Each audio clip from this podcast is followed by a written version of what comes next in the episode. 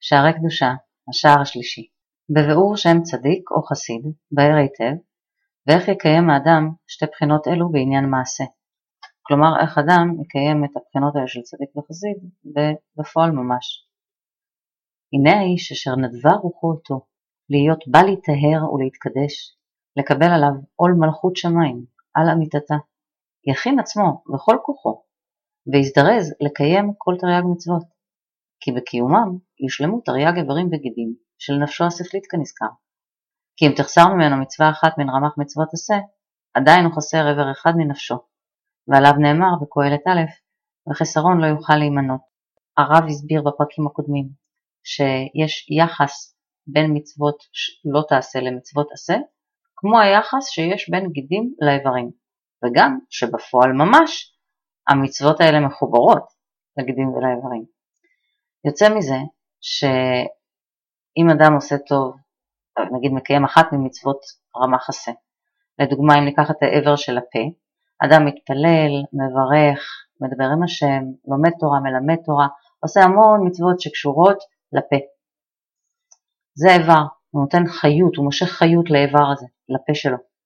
קדושה, זה, זה אומר שהדיבור שלו מתתקן כתוצאה מזה, ועוד דברים קורים.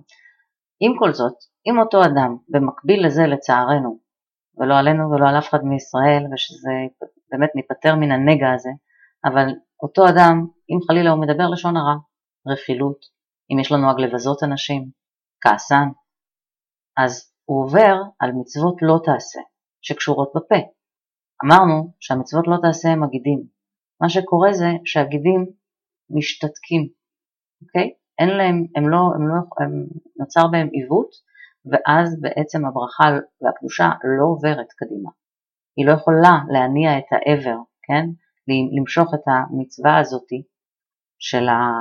של כל הטוב שהאדם עשה עם הפה שלו, למשוך לברכה. כי, מש... כי החלק שמחבר ומאפשר את התנועה הזאתי של האור, הוא משותק.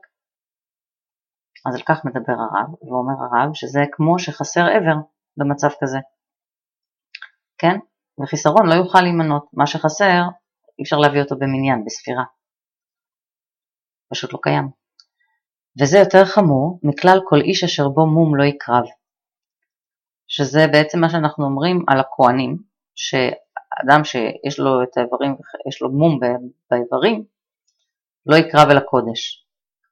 אומר פה הרב, שמה שאמר כרגע על העניין הזה, שבעצם אם הוא לא מקיים את, ה, את המצוות עשה, את אחת ממצוות העשה, הוא מחסיר מהגוף שלו איבר, הוא אומר זה יותר חמור ממישהו שיש לו מום, ושאסור לו לקרוב אל הקודש כמו הכהן.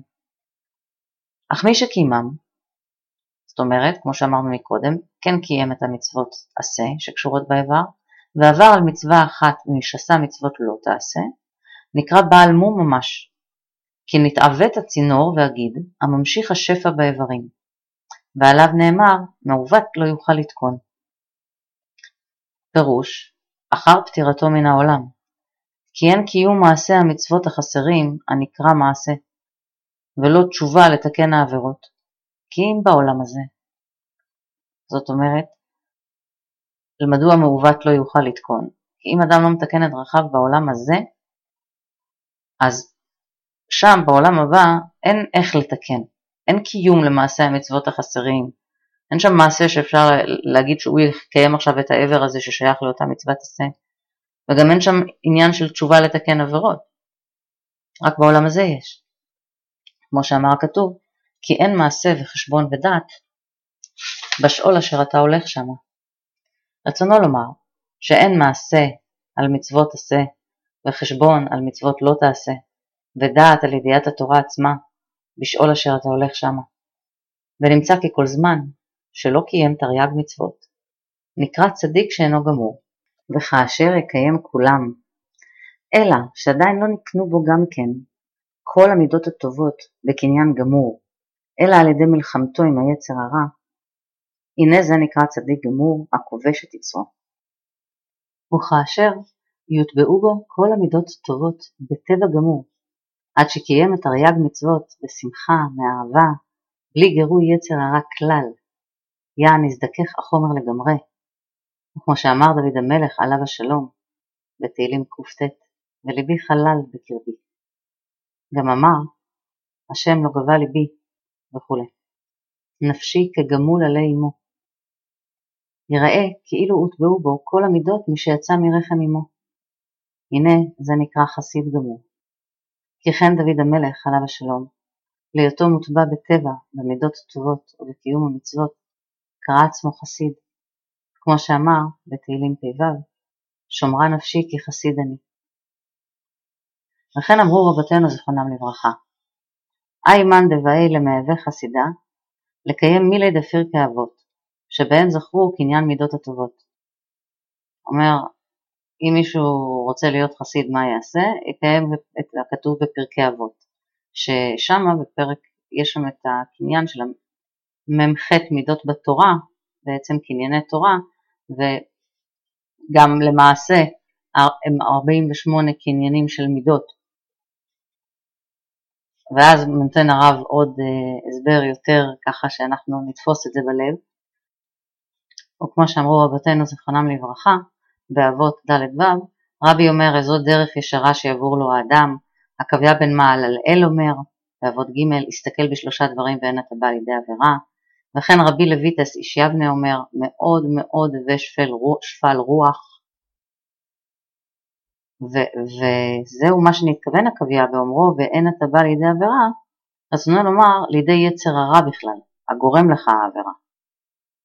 אם יש לאדם מידות טובות כבר בקניין ממש בטבע, הטבע שלו כבר טוב, אז הוא אומר, אתה לא תבוא לידי עבירה, כי אין יצר הרע שיניע את האדם הזה לעבירה. כי היצר הרע עצמו יתבטל ממך. כי אם היצר הרע קיים, ומונע עצמו בגבורה שלא לעבור, אבל לממר ואין אתה עובר עבירה. אבל הוא אמר ואין אתה בא לידי עבירה. אז מכאן הוא למד מההבדל הזה בדיבור, שהוא לא אומר עובר עבירה, אלא בא לידי עבירה, מה מביא לידי עבירה? יצר הרע.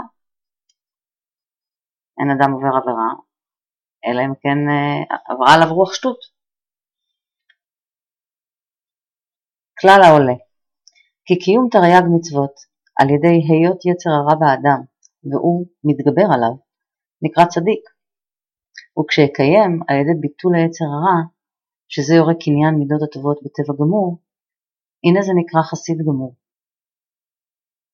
עוד יש מדרגת חסידות למעלה מזו, שאין למעלה ממנה, והאיש הזה נקרא קדוש, והיא נזכרת בספר התיקונים, ובספר הזוהר במקומות הרבה, ובפרט בפרשת כי תצא בראיה מאמנה, דף רפו, עמוד א', וזה לשונו. ולאו למגנה אמר קודשא בריחו, כל העוסק בתורה ובגמילות חסדים ומתפלל עם הציבור, מעלה אני עליו כאילו פדעני לי ולבני מבין אומות העולם. וכמה בני נשה דקה משתדלי באורייתא וכו'. וכמה בני נשה דקה משתדלי באורייתא וכו', ולא התפרע קודשא בריחו וגומר. הקדוש ברוך הוא אומר שמי שעוסק בתורה ובגמילות חסדים ומתפלל עם הציבור, מעלה אני עליו כאילו פדעני לי ולבניי מבין אומות העולם, כאילו הוא גואל אותנו, גואל את העולם. אז ממשיך אה, הזוהר ואומר, וכמה בני נשה דקה משתדלי באורייתא וכולי ולא התפרע קודשא בריחו. כלומר, וכמה אנשים יש לנו כמה בני אדם יש לנו שמשתדלים טוב בתורה ועדיין לא, לא גאה לקדוש ברוך הוא, אלא, אהו כמוה, דאין חסיד אלא מתחסד עם קונו, אלא, ככה העמידו את הדבר, שאין חסיד אלא המתחסד עם קונו. איך זה עוזר לנו להבין את מה שהוא אומר? צריך לקרוא הלאה. מסביר הרב, דחד חבו ישראל, שכאשר ישראל הגיעו למצב שהם חייבים בדין, קודשא בריחו תריך בני מלכה ומטרונית האמון. הקדוש ברוך הוא גירש את בני המלכה ואת האימא, את המטרונית האיתן, כלומר את השכינה. ומי שאומן דהדר בתיובתא וגמיל חסד לשכינתא באורייתא ובכל פיקודין דילי, ולאו איהו אלא למפרק לשכינתא, דה אביד חסד עם קונו. כלומר, ואז לאחר שהקדוש ברוך הוא בעצם מגרש אותנו. אדם שחוזר בתשובה וגומל חסד לשכינה בתורה, זאת אומרת, בכל, בכל הדינים שלה, בכל החוקים שלה, כלומר מקיים את מצוותיה הכוונה לומר. ואין הוא עושה את זה אלא למפרק לשכינתה, שהמטרה שלו היא באמת לגאול את השכינה, להחזיר רוח קודש לעם ישראל, להחזיר את המצב של החיבור הבלתי אמצעי מהקדוש ברוך הוא, להתעלות במדרגות הרוחניות, להבין ולגלות ולחוות ולפתח את מצבי התודעה כדי להכשיר את עצמו, להיות כלי, בשביל מה? זיכוך המידות, בשביל מה?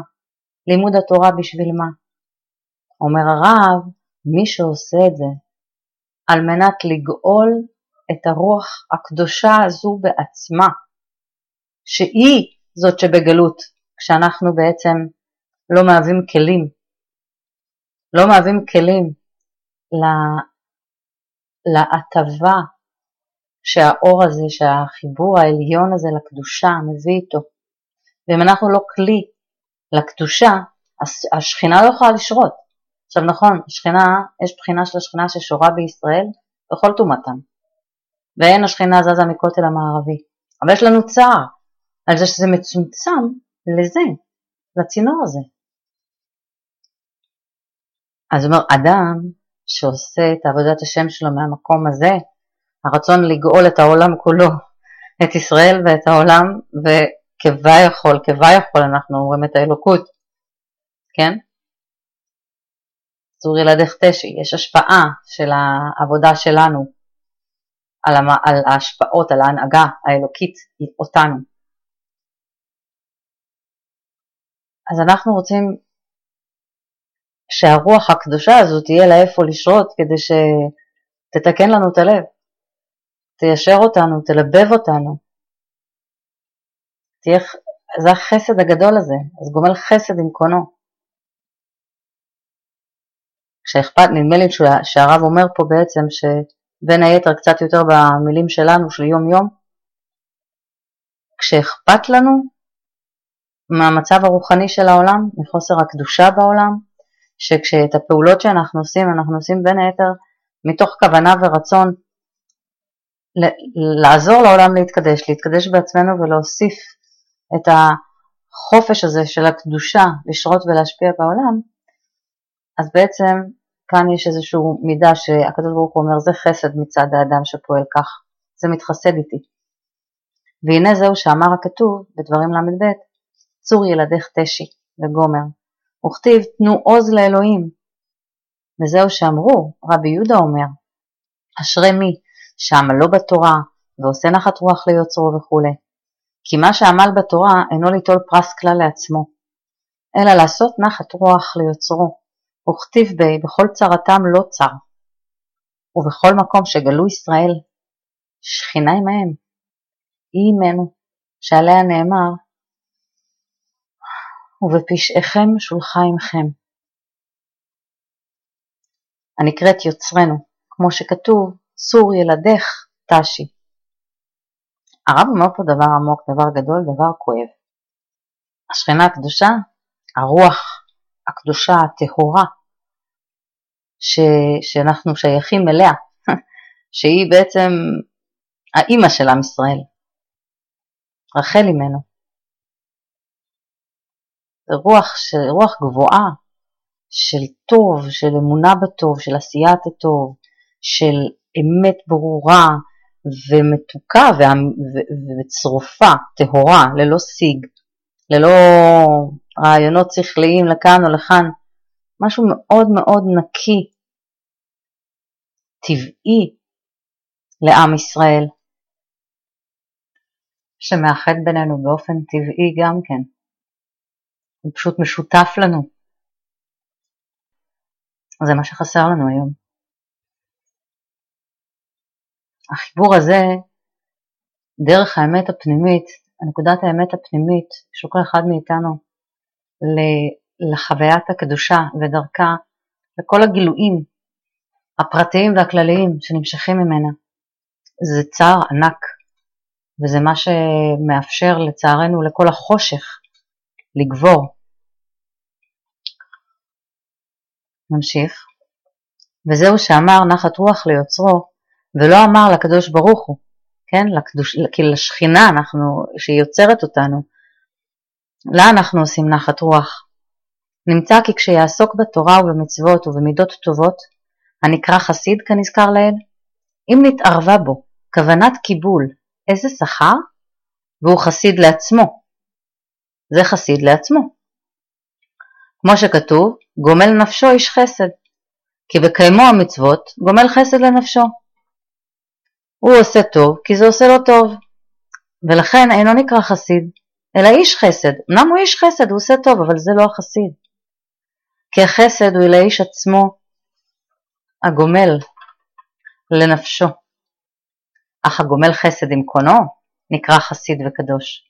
יען כי מזדכך מכל מיני טומאה, וקידש עצמו בקדושתו יתברך, כי לשון קדושה, לשון הכנה והזמנה, כמו התקדשו למחר ואכלתם, כי עושה עצמו מרכבה אל קדושתו יתברך, ואינו חושש לכבוד עצמו אלא לכבוד קונו כנזכר לעיל. ואל זה נתכוון רבי פנחס בן העיר במה שאמר, פרישות מביאה לידי טהרה וכו', וקדושה לידי חסידות, וחסידות לידי רוח הקודש. כי זוהי חסידות שלמה, הבאה אחר הקדושה, והיא המביאה לידי רוח הקודש, כי נדבק בו דיבוק גמור, וישיג לגילוי רזי תורה, ולהתנבא עתידות, כמו שאמר רבי מאיר. כל העוסק בתורה לשמה, רצונו לומר לשמה של התורה, שהיא היא הקדוש ברוך הוא. כי כל התורה שמותיו של הקדוש ברוך הוא. זוכה לדברים הרבה, ומגלים לו רזי תורה, ונעשה כמעיין המתגבר. עד כאן שער שלישי, היה פה חלק גדול ועמוק, שבעצם הרב מסביר שיש קדושה שמביאה לידי חסידות, והחסידות לידי רוח הקודש, וזה לכאורה נשמע מוזר. היינו אומרים שחסיד זה לפני קדוש, אז הוא מסביר ממש ממש לעומק הרב, שהחסידות שהיא התחסדות עם קוננו, שהיא עשייה נטו, ללא שום נגיעה ושום אינטרס בכלל לעצמי, אלא רק כדי להחזיר את העולם למדרגה שלו, כדי לגאול את הרוח הקדושה שכרגע אין לפה לשרות במלואה, בשלמותה, במלוא הדרה, בתפארתה. אז הוא אומר, הפרישות זה שמתרחקים מהחברה ואנחנו במסילת ישרים כששומעים שם על התקלות שקורות מתוך שהייה בחברת בני אדם אז אפשר להבין מדוע דווקא פרישות מביאה לידי טהרה והטהרה מביאה לידי קדושה כמו שהרב מסביר פה קדושה, לשון קדושה, לשון הכנה והזמנה כמו שכתוב התקדשו למחר ואכלתם, זאת אומרת תכינו את עצמכם לקראת מחל, מחר. איך? תכינו את עצמכם במצב של טהרה, תכינו את עצמכם בנקיות הדעת, בעיסוק בדברים של קודש, תכינו את עצמכם לקדושה. ואז כשהאדם פועל את הפעולות של החסידות הזו, של התחסדות עם קונו, שהוא עושה ממש ממש פעולות רק לשם גאולת רוח הקודש למעשה, זה יביא אותו לרוח הקודש בחסדי השם. כי זוהי חסידות שלמה, הבאה אחר הקדושה, והיא המביאה לידי רוח הקודש, כי נדבק בו דיבור, דיבוק גמור וישיג לגילויי רזי תורה ולהתנבא עתידות, כמו שאמר רבי מאיר, כל העוסק בתורה לשמה, זוכה לדברים הרבה, ומגלים לו רזי תורה, ונעשה כמעיין המתגבר. החשיבות של ההבנה הזאת היא בכך, חשוב להבין לכל אחד בעבור עצמו ועבור החלק שלו, האות שלו בתורה, חשוב להבין את זה, אבל היום, בזמן הזה ממש, כשיש כל כך הרבה כוחות שמבקשים למעשה לטשטש את היהדות, את הזהות היהודית, את החיבור הטבעי שבין ארץ ישראל וציונות וישראליות עם הערכים הבסיסיים של היהדות, גם שכל הבלבול הזה הולך וככה נראה לפחות כלפי חוץ שהוא צובר תאוצה ב... בהצלחה שלו, בהצלחה שלו לעשות ולשנות דברים בפועל לצערנו, על אף שהעם לא כך. דווקא בזמן הזה, ההבנה הזאת שהמטרה והתכלית של עם ישראל זה להגיע לקדושה, לזכות לרוח קודש, בשביל זה יצאנו במצרים, תוך 50 יום עמדנו בהר סיני, קיבלנו שם את המדרגה הזו ולא עמדנו בה. ומאז ועד היום, בגלל שאנחנו לא עולים למדרגה הזאת, אנחנו סובלים שוב ושוב חורבנות. וזה המשמעות האמיתית והעמוקה של כל מי, כל דור וכל מי שלא נבנה בית המקדש בימיו, כאילו נחרב בימיו. אז אנחנו בימי בין המיצרים ובחסדי השם הגדולים עלינו, בזכות כל הצדיקים, בזכות הארי הקדוש, שהיום הוא יום ההילולה שלו, וכל שושלת העברת הרוח הקדושה הזאת, אם בנבואה ואם ברוח הקודש ואם בעשייה למען עם ישראל. מסירות נפש לקדוש ברוך הוא דרך המסירות לעם ישראל. ויהי רצון שהשם יגאל אותנו עכשיו, בימים האלה שהם יתהפכו לנו כבר עכשיו לטובה, שאנחנו נזכה לראות את התקומה בתשעה באב, עכשיו, הנוכחי. אמן כן יהי רצון. עת צרה אל יעקב ממנה יבשע. ברוך אדוני לעולם, אמן ואמן. ברוכים אתם להשם אלוקיכם, וברוכים תהיו. הקדוש ברוך הוא אומר, והייתם קדושים, כי קדוש אני.